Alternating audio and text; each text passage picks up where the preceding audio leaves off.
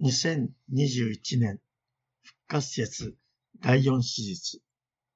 世界証明祈願日。いわゆる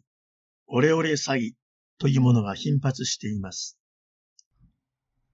家族に電話をするとき、私たちはしばしば俺だけどとか私と言います。その言い方と声で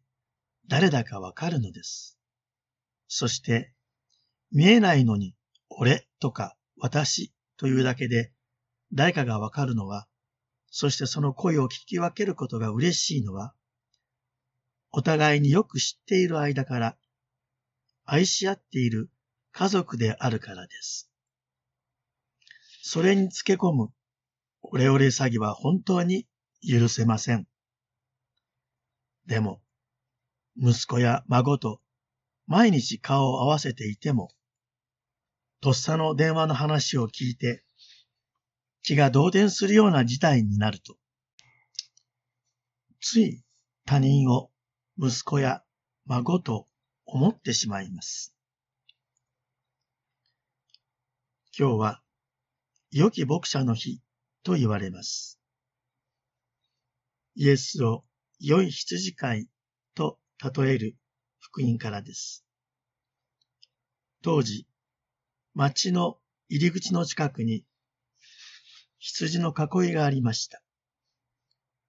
壁で囲まれており、門があり、門番がいました。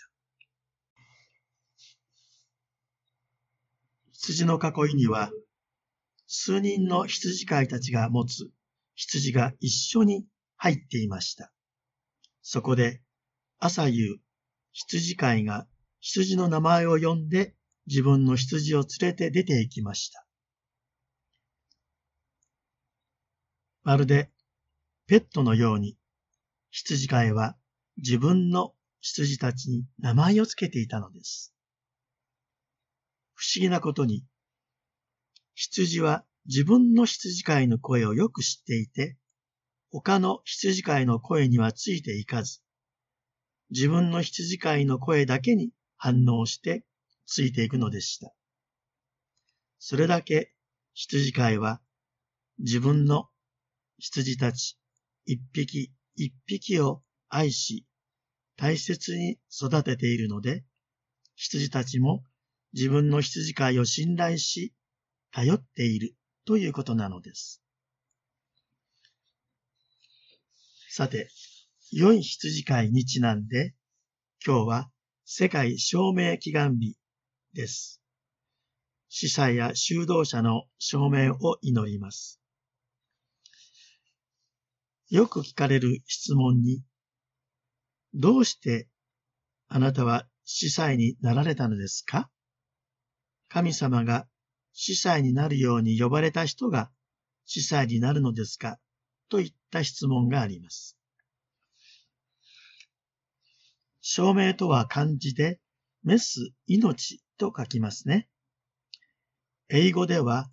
ボケーションと言いますが、これはラテン語のボカーレ、呼ぶという動詞の名詞形です。ボケーションとは、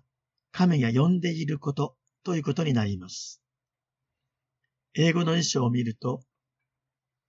キリスト教の証明という意味とは別に、職業、それも天職という意味で使われるとあります。天職とは、天から授かった務め、神聖な職務、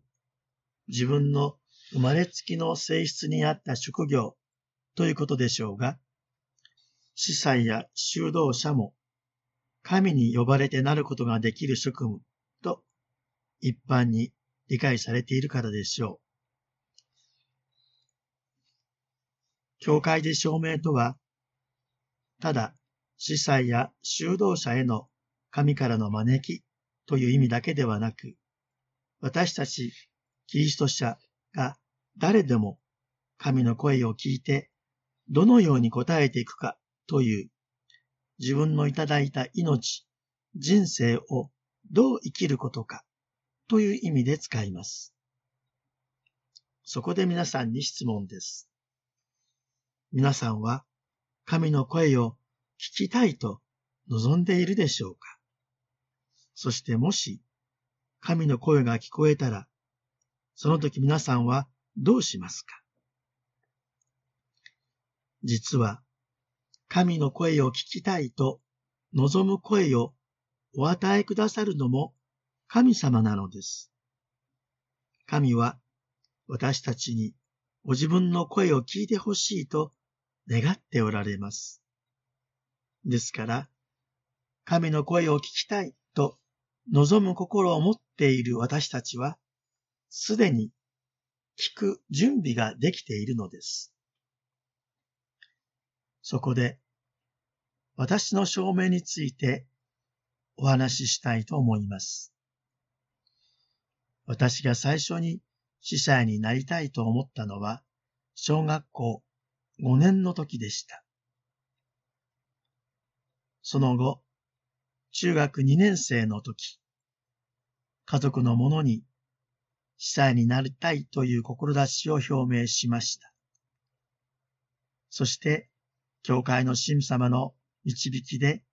高校生の時、昇進学生になりました。その後、大学を出て、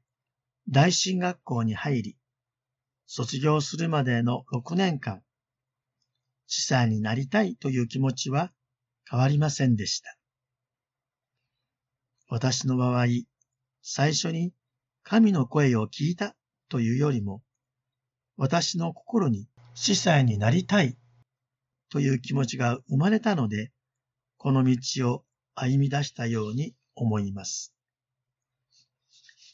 先ほど、神の声を聞きたいと望む心をくださったのは、神様ですと言いました。私の場合は、司祭になりたいという心をくださいました。ご自分の声を聞いてほしいと願っておられるのが神なので、その意味で私は神の声を聞いたと言えるかもしれません。そして、司教になった今でも、神は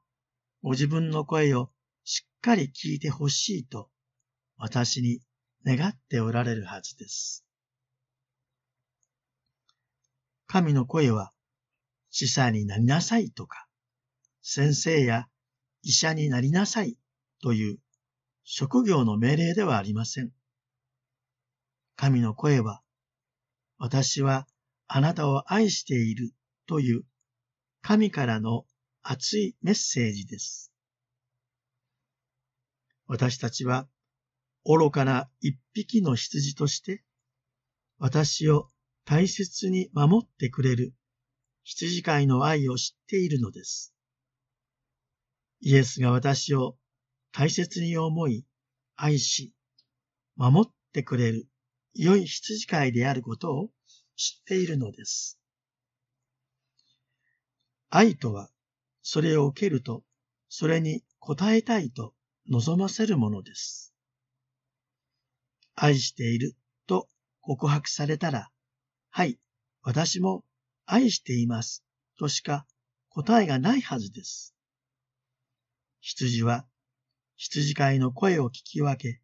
その声を知り、安心して喜んで羊飼いについていくのです。オレオレ詐欺の電話がかかってきたら、とっさのことで正常な判断ができなくなります。私たちは神様の声よ、